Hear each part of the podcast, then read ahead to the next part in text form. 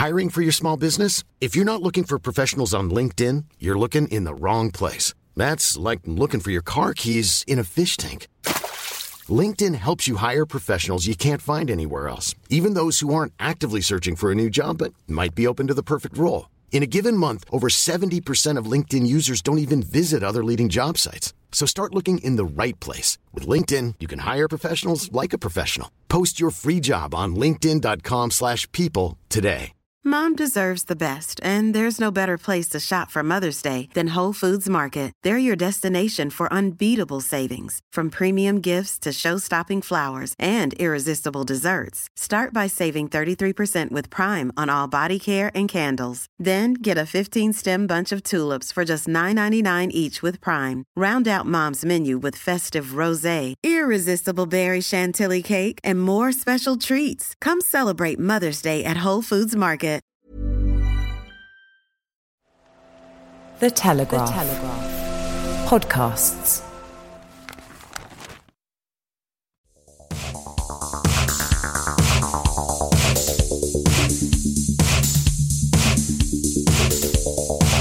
Hi there, podcast fans. I'm Tom Gibbs. Welcome to Telegraph Audio Football Club. Today, Spurs startle the league leaders with an early goal but fail to make it count as Liverpool extend their unbeaten run to 407 Premier League games. It's a nightmare for video printer operators everywhere as Leicester score 9 past Southampton. We ask whether a result like that deserves an immediate sacking. And elsewhere, both sides in Manchester get decent wins and a look at how the London clubs have fared so far in the Premier League. Plus, ITV region Granada reigns supreme in La Liga, Atalanta scores sette in Italia, and sad tales of missed matches.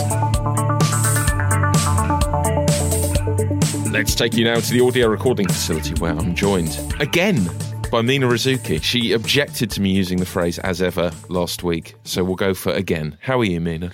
Oh, only because I use as ever when I introduce people too. So I was trying to figure out where I got that from. Maybe it's you. Maybe Yeah. you're my inspiration. Yeah, you're magpieing with your podcast work.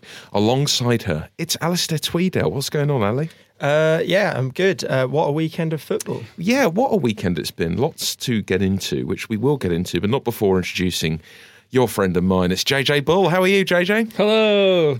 Wiping your eyes as if exhausted already. What's No, wrong? I've been Did you here. wake up at one I've been here since six thirty. My taxi driver didn't um, know how to uh, use the maps thing on his phone and drove several times across a bridge he did not need to.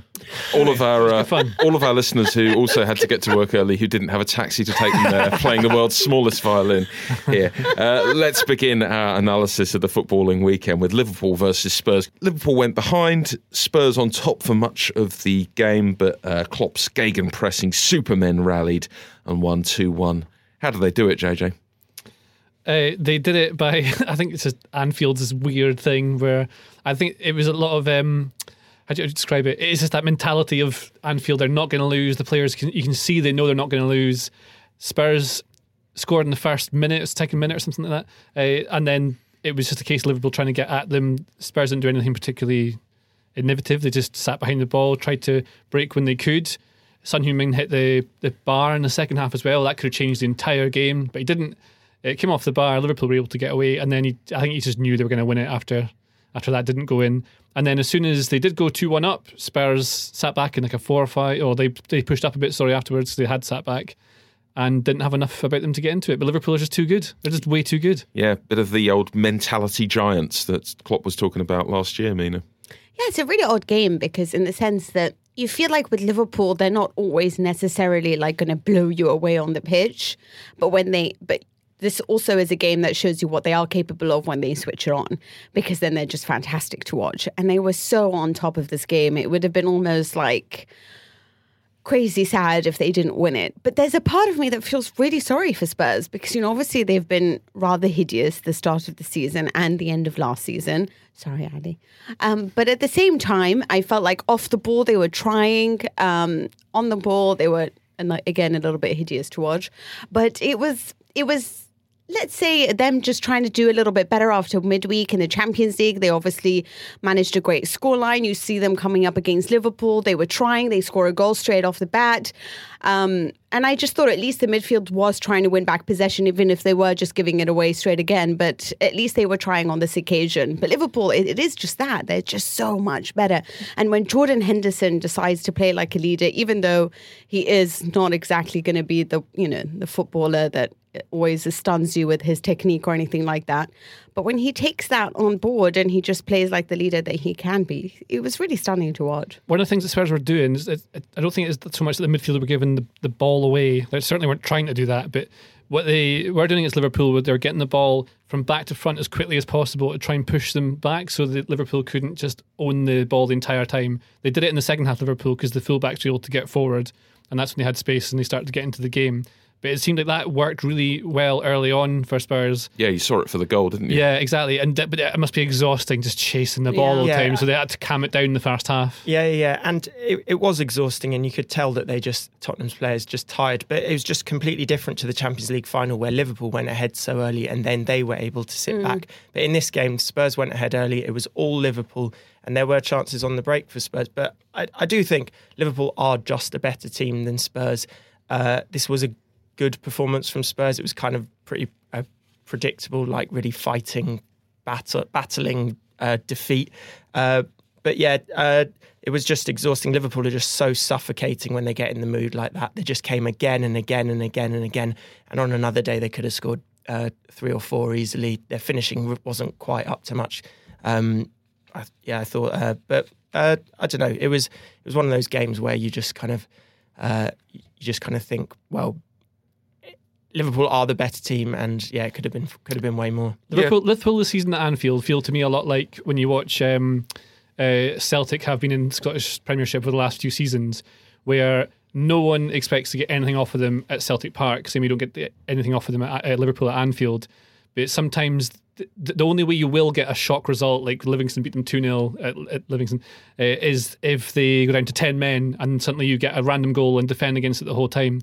And I really think that Anfield is having a huge effect on Liverpool. Certainly in the Champions League last season, you can see it in the Yeah, Premier League. You Klopp can, uh, you can, you can as feel well. it in like the Yeah. in the TV when you watch it. It's so loud. It's something about Klopp as well because he did that at Borussia Dortmund as well. He just gathers kind of such momentum, doesn't do he? Do you think the new stand's coming into it? I've not been there since they've sorted uh, or, or built on the main stand. They talked a lot about that being a you know acoustic, that being a concern. Because when I, when I went to Anfield, I've only been a couple of times, but they weren't for massive games. You'll Never Walk Alone was amazing, but then it, it was a little bit flat after that. So I do wonder if you know that extra amount of people and a design that keeps the sound in more Plus, might plus be the fact them. that they've got such a good team as well. Doesn't hurt at all, does it? Should we talk about the goalkeepers, Mina? Alisson with a few not spectacular saves at the end, but just very safe goalkeeping, I thought. Times when, you know, the pressure's mounting, shot came in quite hard to him and he kept hold of it. How important is he to Liverpool's title challenge? I think he's I think he's essential because to be frank, before him and Van Dijk, they really weren't a team that you could look at and think they were solid defensively. And I think that he brings in a lot of character. He makes it almost he he understands how to communicate with the back line. I think that they feel safe with him there. By the way, that actually has a huge impact because you can see, I mean, with Juventus when we had Buffon and then we had um Szczesny. And you could see that there's a difference when you don't necessarily trust your goalkeeper because then you'll play with a deeper line. But what Liverpool have is like, okay, we know he's going to get it right. We know he's going to do what's necessary. And then we can now push up. We can play how we like. We can take defensive risks if need be because we know he's there. But I think really the, the man to talk about is Gazzaniga because he was on another level yesterday. And you know, with Yuri, sometimes or recent years, perhaps he is just capable of a mistake or two. But I, I just thought that this was shot after shot, and I was waiting for him to capitulate. And I was like, wow, how is he saving all of this? I, you know, I I- do think it was it was a good performance. It was a good performance, and I don't want to take anything away from it. But, But you should expect to make those saves. I totally agree. You- there He had one good there save, was the one- the high one over the yeah, bar, That yeah. was that was good, but possibly was hitting the bar anyway. There was another one as Um, well. The one from Salah was quite good. That one, yeah, that yeah, one, It was it. it was good, but I think that Lloris would have made all of those saves. Um, and Gazzaniga, although he Yeah, but hasn't, he potentially made a huge mistake yeah, as well. But, but Gazzaniga, although he hasn't made a huge mistake for Spurs because he hasn't played very much, was the most atrocious uh, error maker at Southampton when he he just would like throw the ball into his own net. I do, I do, I, I do. I think there's literally an example where he did actually do that, but um. yeah, I, I do think it was a very good performance, but you should be expecting to make those saves. No argument for him to keep the gloves ahead of Lloris. There is, a, then when there, he is an comes arg- back. there is an argument. His distribution is amazing, and that, like that ball where he just booted it upfield and put Son in on goal. He did it. Um, he's done that before. He uh, played a really great long direct ball up when Spurs won at the Emirates in the Cup last season, um, and he is really good at that. And Lloris, Lloris isn't as good, but. I I don't, want know, to applaud him for doing cl- a job well done. Just No, because you think it's, It's kind of a little bit like No, that's what you expect him to do. It is, it is a job well done, and he is challenging. He's giving a geese, decent. He does have a decent chance of taking the gloves off off Lloris, but I I don't think think he has one set of gloves. Like, let's. No, that's how it works. And, and you don't even get to train. That's why it's so hard to win your place back as a, as a goalkeeper. You don't even get to use them in training. Let's move on to a record equaling evening on the South Coast on Friday night. Southampton nil, Leicester City nine. Yes, nine. Is losing 9 0, Mina, a sackable offence, do you think? This was the biggest league away win in English football, uh, not since the beginning of the Premier League, since it started in 1888. Hasn't Hasenhüttl out. Is it a sackable defense? It always depends on obviously the game. You know, how did they lose 9 0? And on this occasion, they won a man down. But my my main gripe with this is really the fact that Hasenhüttl insisted, or it seems to me, told the team to continue pressing the opponent. And when you do that, when you're a man down, you're effectively always leaving a man free. And so it's basically like, what are you doing against a team that understands how to control the game, that under- that has the talent that it has in its midfield, and basically you're not doing anything about it, but actually trying to play your game. Um, and so for me, it's like this is a, a case of being stubbornly philosophical about your style of play. What I mean, you could you could criticize the squad for all you like. I mean, they didn't register a single yellow card by a team that was literally hammering them. They had no interest in trying to stop the opponent.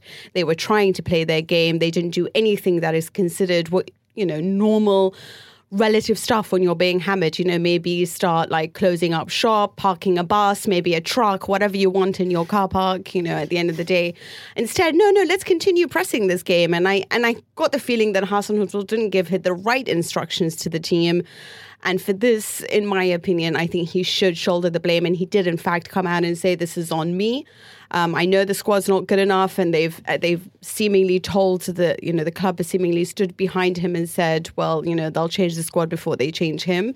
But personally speaking, if he was my coach, I would be very annoyed with the way that he handled it and the what he didn't tell the team to do or instruct the team to do after they went at least two or three nil down. What was your reading of it, Ali? Because you could take the opinion that this is proof we should be extremely worried about Southampton, or you could say this Leicester side is fantastic.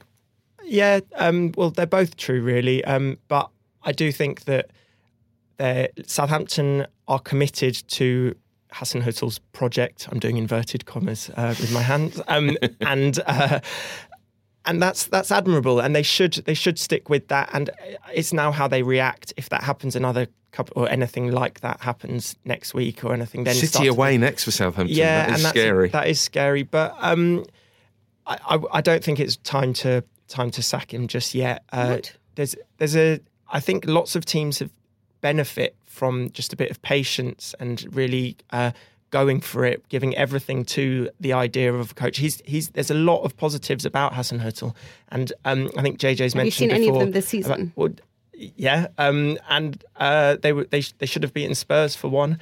Um, but JJ's mentioned it before about Southampton have been very close with. Um, they've they've often outperformed teams in terms of their xG, um, Yeah. and and they sh- where they should have won games, they haven't quite. And it just says that they're really close to clicking for me. Um, I, I do think they need a few more pl- a few more players. It's to players. It comes down to players. I think areas, clearly yeah. a good. I, I think he's a very talented manager. All the numbers were good when he came in after Mark Hughes. They've they've fallen a bit away now, but I really think that's down to the players. Uh, you could argue that maybe they're not responding to the manager, but I think it's just because the quality they have isn't what it once was. Like but it shouldn't be 9 0 at home, bad, should it? You see, No. I No, but argue yeah. that they are listening to the manager too much because if I was honestly speaking, do you remember that time when Mourinho and Sergio Ramos got into a, a, a, an ag- a disagreement about the corner? And he said, You know, I'm really sorry, but you've never played the game. So Ramos did what he wanted to do. And at the end of the day, that's leadership. So if Hasenhüttl's telling the silly team to continue pressing when they are, I don't know, 5 0 down, yeah, if I'm a leader on that and in that pitch, and I'm thinking to myself, you know what, this is crazy. Let's huddle up. Let's try to close down the lines. I know, but I mean, I don't know. I don't know what you mean by pressing the situation because when they were like three 0 down, even the pressing they, were, they dropped behind the ball. They played five at the back. So we had three, and they had two wing backs, which should have been able to cater for the folk there. They had three in the middle and one up front. One up front. So the pressing they were doing, they were they're pushing up high because in theory it should keep Leicester back where they were, so they can't just keep going at them. You could argue that they could have what they should have done was sit back in the lower block, maybe like a four or five, but there's no striker, so with Yeah. four, four, and a one. Yeah. But then you're going to leave room somewhere for them anyway, and if you're sitting back, they can come at you the whole time. When they did sit back, that's when they were getting the crosses in early from like Chilwell and that across the box, with Perez to score.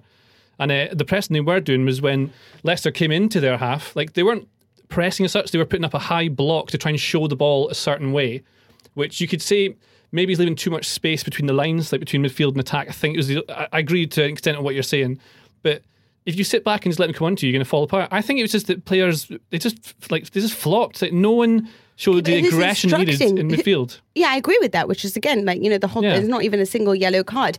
But sitting in a no block. But tell me this, why is where are the instructions from your from your coach? Where is the isn't They're he at the, isn't before he the game in charge of trying to get them half. motivated for I know, this? but you know they do it in the first half. They came out motivated. Uh, Bertrand went over the ball and nearly took the boy's leg off. Then they're down to ten men. Too motivated. Too motivated, Clive, and then they, they come out like Actually, a lot of people were saying that it was harsh that he got sent off. no, was it's a red card. No, It's a red it's card. harsh. It's a red It's card. You see, it was one of those. It was one of those games as well. Let's be honest, where everything went for Leicester. Like Yeah. they, they didn't. They barely missed. Leicester are a great team. This is the thing. And as the other point, I don't think this would have happened against like Man City because you're thinking, oh God, it's Man City. We better just like just kill everything down here. But you think, well, it's Leicester. We've got a chance here. We could get a point maybe. And I think it's one of those like once in a a year type of game that you'll get. Well, once since 1988 or 1888 was it? Kind of game Well, you'll uh, get. this is it. I think. Well, I think we're building towards a 10 0 this year because we've had 8 0 already. We've had 9 0. I think the Ipswich and Southampton record is going to be gone from our lives by But the you end can't this you can't say the difference in quality between the two squads is nine 0 And so for me, it's No, but at 10 men it can be. Like, for example, I'll go back to Scotland again. Livingston aren't very good, but they beat Celtic 2 uh, 0 because Celtic had 10 men. It just changes the game. It gives you an extra man for that long. And Southampton were down a goal down and a man down, and you think, oh, God, what uh, a night this is going to be now. Yeah, and it was for us. raining. Mentality. I'm, I'm for us yeah. in Italy when we're playing at 10 men, it's worse because then you have no way of doing anything because they just close up every single avenue in front of you. They put 10 men behind the wall and you're all screwed, right? Yeah. It's a little bit like what Mourinho said when he was winning the semi final with Inter against Barcelona. He's like, they went to 10. We didn't know how to play our game anymore. I know, and I think you can blame the players for not having the right mentality and the, showing aggression in the middle of the park to try and stop that down. I think Hasenhüttl can maybe done like a couple of things, but he can't do it until half time, and they were already getting pumped by then. Like it's not. I, I, don't, don't know how you can give to a pass to a man who just conceded nine goals for his team. because he was on the pitch. He's the manager. You, you're a manager. You train your team all week. You you scout. You analyze. Yeah, you and you get it team, wrong, You and tell them what's happening. They get it wrong. They get down to ten men and they get done. Right, and then it, so then at half time, Hasenhüttl comes in and he tells them like. You're like you are bad. You're bad. Stop doing that. Do more goals, and you can ch- make some adjustments. The players I wouldn't have doubted would have gone to town on each other in the in, during the during the break. Then they go out in the pitch again, but they're just getting clobbered by a much better team. But the worrying thing is that they were massively down at half time. And what so often happens in games like this is that there is something said at half time or a change made at half time which stops that happening again in the second half. And I think that is a worry. We have to move on. let's said, go Tom, well let's said. go to London and have a look at all the London clubs. We've spoken about Spurs already. We have to start with Arsenal, where Granit Xhaka, Ali, was subbed off, cheered off as he was subbed off by his fans. He walked off, which the fans didn't like. Then there was some nastiness. He said a rude word to the crowd. I wouldn't say he threw his shirt down, but he took it off with purpose, like Yeah, he was that- getting home from a tough day at the office. Um, is that relationship beyond repair now, do you think, between Xhaka and the fans? And is Xhaka now this sort of lightning rod where he represents everything the fans don't like about Emery? Yeah, he definitely is that, and I feel a bit sorry for him for that um, because he is actually quite, or he's very important to the way Arsenal plays, involved in almost all of their moves. Um, uh, is it beyond repair? It's close, isn't it? Um, I think a lot of Arsenal fans uh, would be perfectly happy to just uh, get rid of him. Uh, it's about whether he comes out and apologises because you're not going to get 60,000 fans apologising for their behaviour. It's got to be uh, Xhaka that does it. And so I don't think it's beyond repair completely. It's like that's an expensive decision to make for the club to just uh, completely get rid of him, having already made an expensive decision by getting rid of Ozil by not playing Ozil. Um, so no, not quite beyond repair, but yeah, really, really bad. You you you just can't. I mean, it's it's bad from the fans, but as the captain as well, he has to he has to just rise above it. He's obviously frustrated, but yeah. yeah. Uh, you know, you, there's a good argument for sucking it up and sprinting off the pitch, isn't there, when you get subbed Yeah. off, especially if you're the captain. Mina, do you think the fans have now really, uh, is it a majority of them that seem to be against Emery now? I think they're just against everything. I don't know. I, I, I feel totally agree. like, I actually don't think that they know where to to direct their anger at this moment in time. They hate the ownership. They hate the way that the club is being run. They hate the coach because. I mean, let's be honest, he's done nothing that you've looked at and think, yeah, I can really see the direction that Arsenal's going in. I can really see you making the most of the players that we think are star players, you know, your Ozils or Lucas Torreira just is now just nothing more than a guy who just cries on the sideline because Xhaka's being. That know, was sad, wasn't bullied. it? The pho- was there were really sad. photos from the official Arsenal photographer of when Xhaka was being subbed off of Torreira looking really bereft. Uh, because he's beloved by his, the other players, Xhaka, by all accounts. He's yeah, and he's beloved by even like the kitmen, and and he's apparently just like a really Important. That. he got the Kitman's vote for captain. So. it matters. He's The swing like- state. apparently he's one of those guys that's just really trying hard to be a part of the team and i just feel like he feels like he's putting in it's a kind of like you you know let's just say you're a little bit technically limited and you're trying so hard to be this guy that's good for your club and that you know works hard and trying to be this captain and then everyone hates you because you're not a great player you know? And and i don't know whether he's a great player because i do think that unai emery's tactics are in many ways not exactly getting the best out of some of his best players. I think that they you know obviously Lacazette or Aubameyang are doing very well, but a lot of the times you feel like the lack of tactics. I mean, Smalling has turned into a world class defender, so sometimes you just you think to yourself, well, it is about the coach, Yeah, and I agree don't think the strategy is getting the best out of them, and I feel sorry a little bit, but. There's something to be learned from Liverpool and Anfield and, and how much they just stand by their men and, and how much that creates such a beautiful atmosphere that they're winning champions leagues and doing all these things based on that. It's like, why don't we just look at that and think, yeah, that's something that we should follow? Yeah, I mean, as JJ said, that's really helped by the team being really good, isn't it? And not not a whole lot of that at Arsenal at the moment. What about Palace, JJ? Um, did did Worlds come back from two 0 down? They're, they're having a good season. Uh, yes, they are having a good season. I wrote about um, Wilfred Zaha before the weekend and how it seems to be he's less influential for Palace, but they are better as a result. But I mean, opposition teams always target him. Uh, Matteo Guendouzi uh, The best. tried to tackle cuddle him to the ground. Yeah, I love that. Cuddle. That's It looked like a generous scene from. description It was ever. like it like was he's like, like- Police Academy. It's like a bear jumped out the woods, like got him, took him down, I like- stopped it. Yeah, whoever was commentating for the BBC said it might have been a booking in rugby. Let Yeah, alone it's a high football. tackle. Definitely yeah. a red card, wasn't it? I thought it was a red I don't know if it was. halfway. Isn't just a classic yellow card? Like no, you know, no, 'cause it No, was- it's that's a, a classic take the yellow moment. It's a definite pull the orange. shirt. It's an orange. It's an orange. That's exactly what it is, JJ. But yeah, Palace, I- I've been really impressed by them. They're uh, um, not conceding many goals. The two goals they conceded were really s- weird set piece ones, which you didn't wouldn't really associate with them. Other than that, I mean, they did very well to get back into the game. The penalty was right. Uh, yeah, what more can you say about Palace? Like, it's just weird that they've done so well, except Zaha is less influential now, and it seems to be. I mean, it is a team game, so it does make sense to an extent. But really disappointing for them to concede those two early goals. Mm-hmm. Um, I think match of the, they said on match of the day they hadn't conceded a goal from a set piece all season, and then they went and conceded two in two minutes to Arsenal. Um, yeah, really disappointing. But yeah, they uh, they were really good. Um, beat Arsenal on XG. Could have uh, largely limited Arsenal to set piece chances. 1.8 to 1.2 or something. was- or uh, the real quiz, as it's known. What about Chelsea? Mina, big win for them up at Burnley, despite two late goals for Burnley. 4 2. Was this the Christian, and we've had a debate about the pronunciation of this before the show, Pulisic that the Chelsea fans have been waiting for? Is it Pulisic? or- Pulisic. Yeah, we're, we're divided on this. I'm sticking with my. He says uh, I'm sticking with my um, Croatian itch Some sound. jibs. Yeah, damn straight. So is it Modric? All right, let's. let's Modric, because he's. we've had one falling out already. This show, Mina. What, uh, what did Okay, you I'm make of. Chelsea and, and Pulisic? Well, it was obviously a delightful game because Chelsea were amazing. Um, and I know that we should be talking about the American who got his hat trick. And I really am very pleased with him because I think he's been so desperate to make an impression. He obviously arrived for a lot of money. Everyone was saying it was a marketing ploy to get America on board. But actually, the guy can play football and he's demonstrated that. But I think that what I want to do is give a little bit of love at the moment to Maurizio Sarri. And everyone's going to think that's really bizarre. But what I think is what, what makes Chelsea so good is their midfield. And if you have Kante back in there, it's going to be an exceptional midfield. So Kovacic, Jorginho are averaging over 100 passes a game. Now, the person who you know made sure of that happening was Maurizio Sarri. And he's the one who, what he's doing right now with Juventus in their midfield is where they reach about 80 touches. And he's like, right, I want 100. I want over 100 passes. I want it to be vertical. I want you to look for the for the players in front of you. What Lampard has done so well is surround them by players such as Tammy Abraham, such as Mason Mount, who are always looking for the ball, always mobile, always running um, in different directions, which gives so many outlets for a pass for these two midfielders to connect with.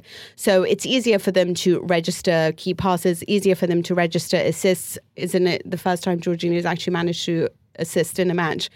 So, and I think that it's a, it's a combination of what was sort of brought in by Sarri, the foundations laid in midfield, and right now in an attacking team to have a, a to have a midfield that is so smart and so capable of delivering um, on both sides of the game. I think Jorginho has really improved his defensive game. I think Kovacic was exceptional, to be frank. I've always been a, a mad fan of his.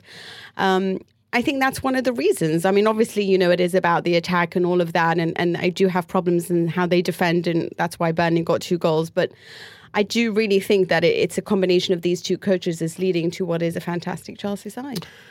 we should we should just talk about Pulisic for a second. He did score a hat trick and just Pulisic. Wanna, whatever. um, he's, he scored a really good hat trick, and that third goal, what a header! Back back of his head. That's amazing. Just like just how brave that is. Just to fling your head backwards. Do you towards... think it's bad technique? Yeah, but that's the kind of thing I would do. I think yeah, it's bad technique. But he scored. I also it doesn't think matter. And, and, and I also want to say I love a perfect hat trick, and that's what that that's what that was. It now, was absolutely perfect. I've got to call a bit of issue. I've wrote a weird thing today that I'm sure I'll get pelleters for, but I think it's an imperfect hat trick because it's just like well, the it's header. Lit- it's literally not. So. Uh, well, see, but it's a deflected goal for the second one. Uh, no, it's Sorry, not that. Right foot, left foot, head. Yeah. So the reason that the reason yeah, that I, I take issue with this, this uh, Pulisic thing is that so he was a left-sided uh, forward in a four-two-three-one. So whenever they're going forward, the shape should generally look like that. You should have uh, wide left and right staying in that positions so that they can uh, keep the shape because it gives you width, which means that the opposition team has to defend in a certain way. But Pulisic, for the first goal he scored, as a left winger, he was on the right wing to take a throw in. He's just desperate to impress and is wandering towards the ball the whole time. You see it happen at like five sides and at very bad level 11s, but Pulisic was doing it.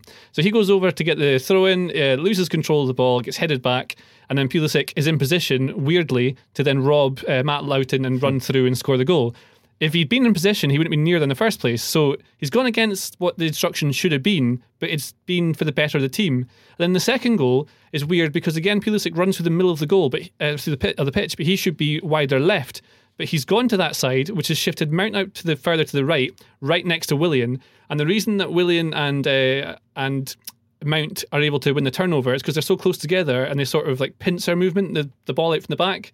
Willian uh, nicks the ball, goes through to Pulisic, who runs through and goal and scores again, he's not really in the right place where he should be. And I think that's what Lampard's referring to when he says he needs to learn a bit. Do you think that happens all the time in football and we're not aware of it? Like we, after the event, say, what a tactical masterclass or yeah. brilliant. I bet there's loads of this that happens it where it's like, I wasn't is. supposed to be there. well, it definitely is because then it's an overload they've created accidentally and you want to find ways to do it, but it's it would make it'd be mental to try and do that as a ploy because had Burnley won it and shifted it over to the other side, suddenly they've got 2v1 on the left back and then the, the midfield would split to try and cover it, which would leave holes through there as well. And it happened against Man United early in the season.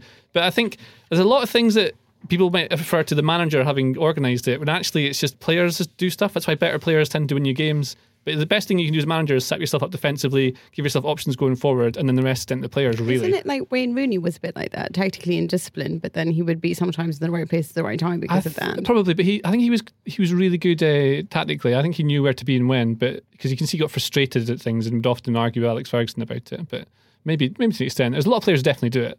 It's it's interesting because then what you do if you're an instinctive player, you actually want to roam, you want to be creative. Well, like Hazard used to do it a lot, and it caused problems for Chelsea. And you have like Mourinho had the problem with uh, Ronaldo at Real Madrid, where he had set up his team so that he could cater for him not doing enough defensively. You had uh, like Messi, teams were built around him, roaming on purpose to try and create overloads in different bits of the of the park. But I doubt that Lampard has built his team for the game against Burnley around Pulisic. yeah, exactly. You're right. Let's quickly talk about West Ham, who drew at home with Sheffield United in the Carlos Tevez affair derby. Um, the worry for them, Ali, was that they'd lose all their creativity when Arnautovic left. In Snodgrass and Yarmolenko, have they got a decent pair now uh, to replace him going forward as, as an attacking threat? Yeah, definitely. And um, Lanzini's been a bit off recently, but when he gets back to form, uh, they yeah they've definitely got uh, a lot of creativity. Um, I've always liked Snodgrass and Yarmolenko being back back to form. He also seems like a nice guy. Lovely assist for the first goal, wasn't yeah, it? Yeah, it was really Yarmolenko? really good. Um, uh, yeah, uh, you mentioned Carlos Tevez. The best thing about this game was definitely the fans wearing Carlos Tevez masks, um, uh, which was really funny. Um, but yeah, credit to Sheffield United as well. Um, only three losses all season and the best defence in the whole Premier League. Very well done to them. Do you have a friend who never pays their share of the bill? Or are your parents wasting your inheritance on flash cars and Caribbean cruises? Or maybe you have two children, but you can only afford to send one to a fee paying school. The common thread? Money. And the moral problems that it so often leaves in its wake. I'm Lauren Davidson. And I'm Sam Meadows. We both report on personal finance for The Telegraph. And each week on our podcast, Moral Money, we're joined by one of our paper's best loved columnists to unpick the thorny financial issues sent in by listeners. From stretching your work expenses to the ethics of paying less tax, this is the ultimate guide to what's okay and what's not in the blurred world of money morals. It's heated, It's lively. and it might even help you become a better person. Search for Moral Money in your favourite podcast app and click subscribe to make sure you never miss an episode. Let's have a swift whip round the rest of the Premier League now. Manchester United beat Norwich but missed two penalties. They keep missing penalties, JJ. It's a recurring theme for them. Do they need a coach on board just to tell them how to take penalties? Um, no. Oh, what? I think they're cursed. What's weird about it is that both Rashford and Martial's missed penalties looked like they were really low on confidence, but then they both scored goals where they just looked so confident, like amazing touches and finishes. I mean, it is Uh, scary it when was you take a penalty. Like it, you do feel it? it. Yeah. It's a mental block. It's like a little bit like you know the England team, right? As in, it's just like, oh god, it's penalties. We just, I mean, Yeah, even though they take it every day. Maybe, maybe for have you taken I, it 11s when you play? Yes, and I, I missed in front of the biggest crowd I've ever played in front of. Ah, you see? It Were you confident then? No, it was horrible. Yeah, you see? But these are professional footballers. They are surely able to compartmentalize. There's still that- people, Ali. While we're on the They're subject of penalties, we are unfortunately going to have to start the VAR timer. We're going to use 30 seconds on this and 30 seconds a bit later. Start the clock, please, Joel. At least one of these penalties from Manchester United was an absolute nonsense, right? How come the keeper's allowed to go off his line to save them both with VAR? They should have been both been uh, ready to be taken. They should have neither been. And the neither James- should have been uh, James given, was never a foul. Neither should have been given. They were both nonsense. Yeah, I just think. Not I the just think- handball. No, it was just it was came at him in no time whatsoever. I'm talking so fast because I'm so wary of this clock. Yeah. Um, uh, yeah, you look so I'm, nervous. I'm up. Hurry, hurry, hurry! I'm up for them getting rid of it in its current guise and spending a whole summer watching examples. Okay, now we're done. of- We're out. We're out. We'll come back to it. Hold that thought, Alex. We've got more VAR to get into. Let's talk about Manchester City. John Stones back for them in their 3 0 win against Villa. What's Pep's next trick, JJ? How's he going to make a workable defence work without Fernandinho, who's suspended for the next game after his red card? Uh, I think. I mean, the problem. Well, not a problem, but they've got good midfielders who can they can drop into defence. I think Otamendi's on the way back. Is Stones- Richard Wright still about? Could he do a job? I think he's a goalkeeper, so probably not. But uh, Gundogan could. Gundogan, yeah, maybe he's very Rodri. small, but then they are all losing the ball. He's got Rodri. injured until he's Oh. got a few months, a couple of months Oh, out. sorry. Yeah, they're missing Rodri now with injury. He, I'd imagine what you'll do is get Otamendi back in the team when he can, and Stones will cover. Uh, but then you've, you'll just take a midfielder and try and drop him back in. Everyone's small, but the point is that City always have the ball anyway, so they can find height somewhere else. I don't know who the tallest ones are. They're, they've also got, I think, the Carabao Cup in midweek. So, I mean, not that that's less. im- Is that less important? Give Eric Garcia, I think that's his Yeah. name. The defender give him a game. Yeah, Why maybe not? That's a good opportunity to do Well, that. yeah, I think he's supposed to be like the next big thing. I know. Doesn't get a game. There's another boy that had Adar Adarabioyo. I can't say his name properly, but he was to- Tosin Tosin Adarabioyo. Oh yeah. You know him. I can never say his name saying. right. I've had him in Champion Football Manager for ages. I can never pronounce his name properly. But uh, he's always like hotly tipped for ages and ages and ages. But he's out on loan again. Again, a player What they could have done name? with this year. Uh, I don't know. I'm worried of- he he must not be feeling very motivated for you in Football Manager world if you can't even pronounce his name. Adarabioyo. What about Everton, Mina? They're learning how to score from set pieces now, not just concede from them. They scored from a corner. However, they lost due to another controversial VAR decision. Start the clock again, please, Joel. Did you agree with this penalty decision, Mina? Yes. No. Come on. Are you And Bar says, uh, Are you serious? A. I, I- did anyone agree What with the this? Michael Keane one, right? Yeah. Yeah. I did. He stepped on him. Oh my. I was I was slightly on Mina's side, but I just don't know what to think about anything anymore. no, I see both sides. But you know it. what? Everything is it's true. When it's slow motion, everything looks like it's so That's, like that's, that's intentional. totally true. And I and I you know felt if it was just moving, probably not. I don't know. Ah, we're done. Sorry, Mina. Okay. Right, let's go to Newcastle, who drew at home with Wolverhampton Wanderers. Not terrible in the first half from Newcastle, but it did get pretty awful for them in the second.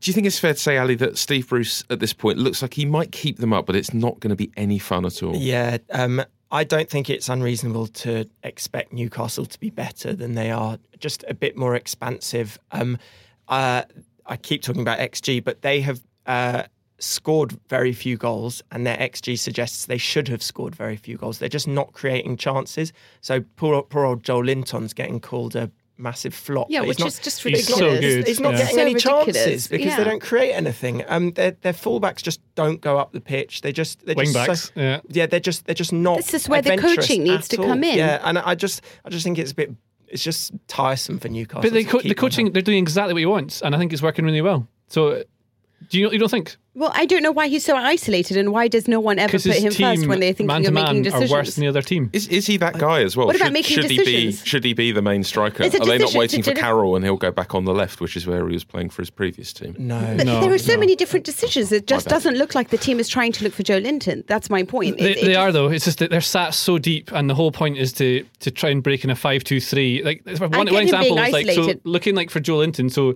that boy Alan St Maximin is great fun to watch, but the boy he must be so annoying to play with because I he never love the passes. stat you tweeted. So It I was was, so good. I was watching him. I was like, I don't think he's passed Is that not? once. Is that not coaching? Well, Let- let probably him- yeah, let but let me do do my point first. so, like St Maximin, right? Good fun to watch. Uh, he's absolutely rapid. Um, during the game, I was thinking, I don't think he's passed to anyone. I've played with lots of people like this, not as good as him, obviously. But the, uh, when he gets, gets the ball and goes, he had at one, the point I watched. I've not got the, the final stats, but I know they were uh, pretty similar. He finished in about 39, 40 touches. With uh, I think it was 15 passes of the ball, so he had about the fourth highest number of touches for Newcastle, but the the lowest passes, like lower than the goalkeeper even. Uh, And what's mad game. with that is that if he's not really shooting, he does a lot of dribbling, but not like 25 in a game. What are the other things he's doing? He just, run, he gets the ball head down, runs towards people. Yeah. I guess he gains territory. He's like a rugby player, basically. yeah, yeah, yeah. Okay, so um, so my question would Yeah. be to all of that. Okay, so you have a player like that. We obviously know he's technically gifted. Yeah. To Maximin. Yeah. Yeah. What would you do to try to perhaps get him to, I don't know, maybe look for the striker, maybe make the right decision at certain points?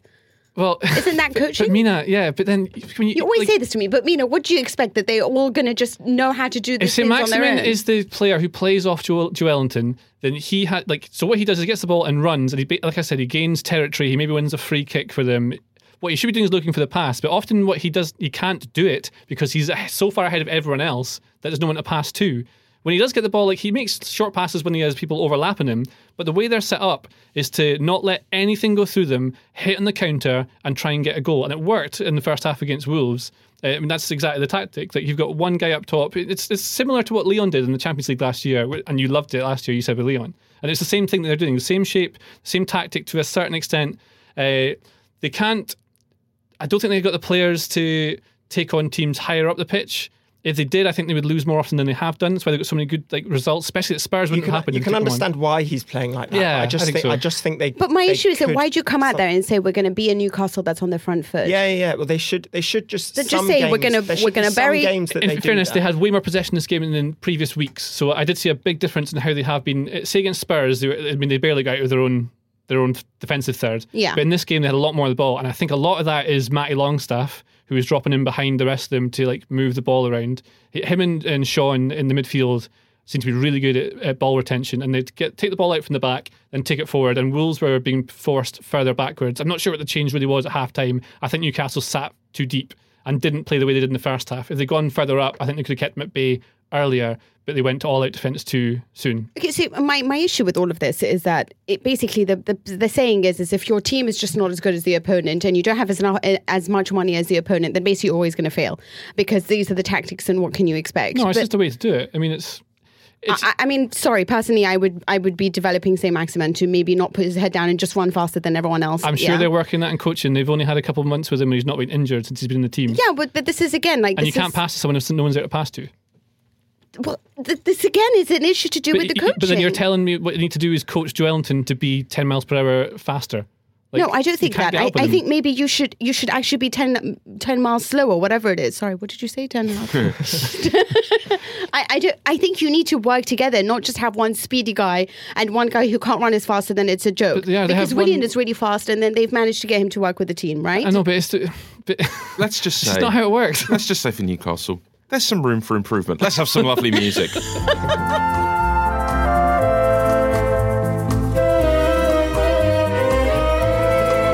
Yes, it's a song for Europe. And let's start in Spain, Mina, where Granada are top of La Liga. What's going on with them? How have they done it? Oh my god, they're such a lovely team. Um, they have the youngest coach in the league. He's only 38 years old. It makes me feel like my life's not worth anything. Um, he's a, he's a, you know, whatever. He's reached the top of the league and he's only 38. I think the beauty of this is that he came into you know, the the coach is Diego Martinez. He came into the side last summer, took them and promoted the team, and now they're top of the league, which is something that's unbelievable. Also happened because the Clásico was postponed, so Real Madrid and Barcelona didn't play this weekend, so there isn't someone that's overcome them. But what I love about this team is that it's defensively solid, it attacks really quickly. But most importantly, it's tactically very intelligent.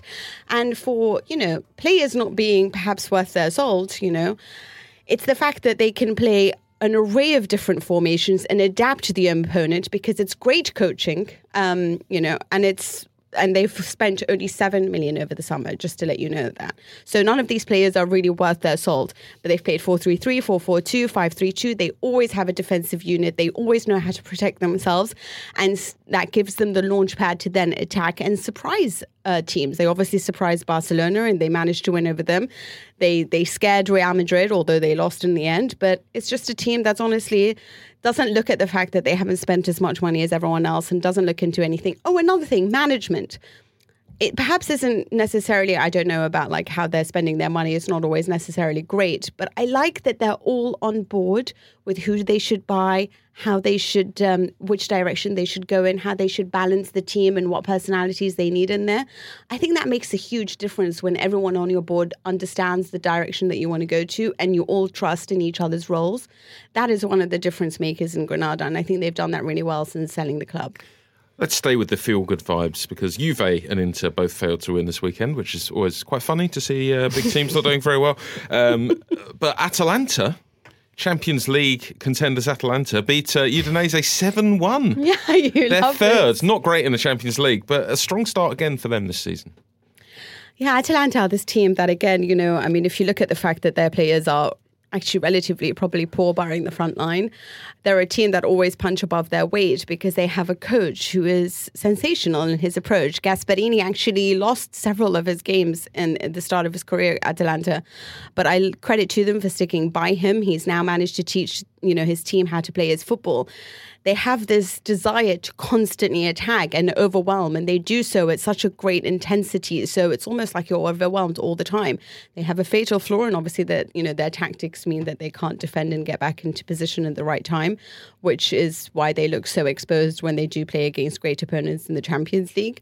But if they win the majority of their matches and then just keep really pushing the the opponents such as Juventus or Inter that are stronger, they'll try to win as many matches as they can. But they are a team to be admired, despite the fact of they have one of the smallest budgets in the league, and but they have a great coach. And what about in Germany? Robert Lewandowski scored again. He scored in every single game so far this season uh, and set a Bundesliga record for scoring for nine games in a row.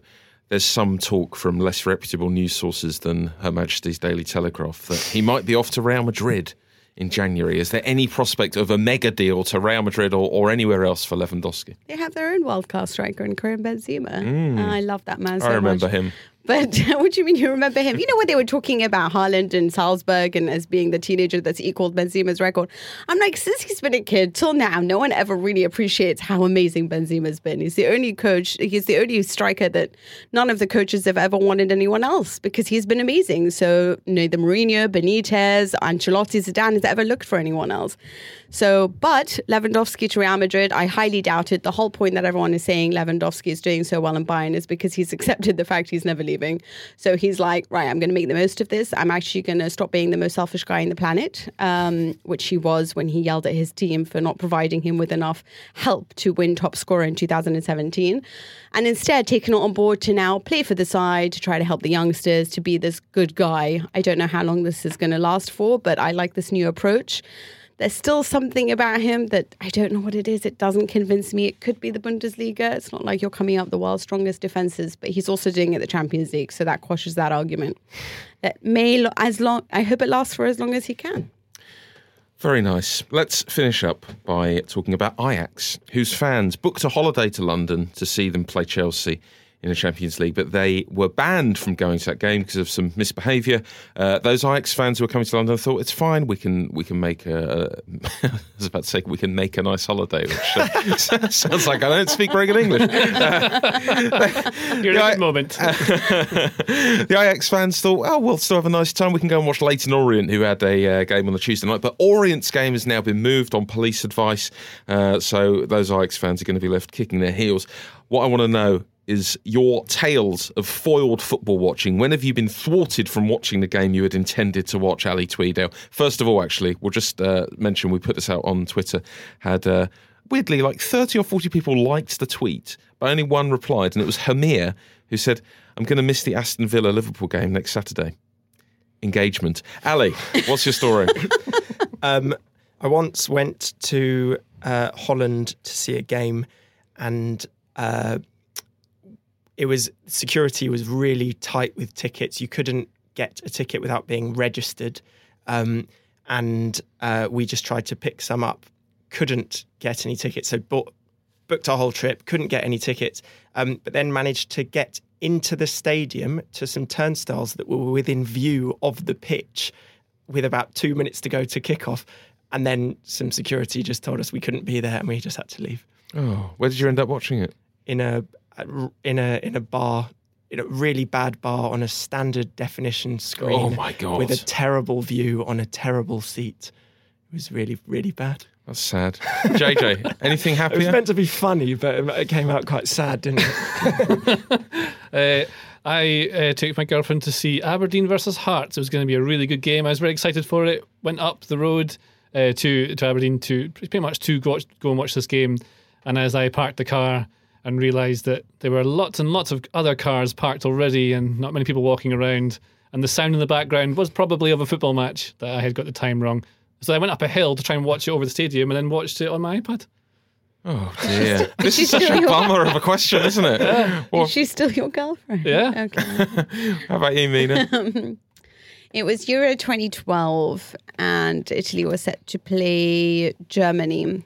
And we finally managed to get a set of tickets after uh, some dodgy dealings, but we finally got there in the end. And then I started to feel that I might be a curse because every time I seem to watch my teams, which is Juventus in every Champions League final, and they lose, that I could be just the you know the bad egg. Uh, so I thought if I really want this team to win, and I started to get the feeling that Germany was going to win it because they were just all over Poland at the time. Um, you know, talking about how they were going to quash the Italians. So I was like, all right, I'm out. And then you know Italy won, and I was like, I was really disappointed to have not been there. alas, alas. I've got another story that I just thought of. Good. Um, Yeah, cheer us the up. Two, 2014 World Cup, uh, I went and just booked flights before the draw turned out that our flights out were during England's game against Uruguay. So I saw England lose to Italy in England and then uh, flew during the Uruguay game and asked my girlfriend to text me the score so that when I landed, I'd get the score. And I landed, turned on my phone, and and she just was sent. It came through like sequentially, like a really in in five seconds. I got the whole match, and it was just football emojis, goal, Rooney, yay, England. Oh no, Suarez, sad face, England are out. that was that was our, that was my welcome to Brazil. I love football. That's your lot for this week. Don't worry. You can contact me on Twitter before next week if you'd like to. Stop worrying. At Tom with an H Gibbs is where I'm at on there. You can send us an email too if you'd like. Why not? It's a fun format of communication. AFC podcast at telegraph.co.uk. We will read out the best of what you send us. Don't forget to subscribe to Audio Football Club. Just look for those words wherever you get your podcasts. Thanks to Joel Grove on the buttons, and thanks to you for your company. I'll talk to you again soon.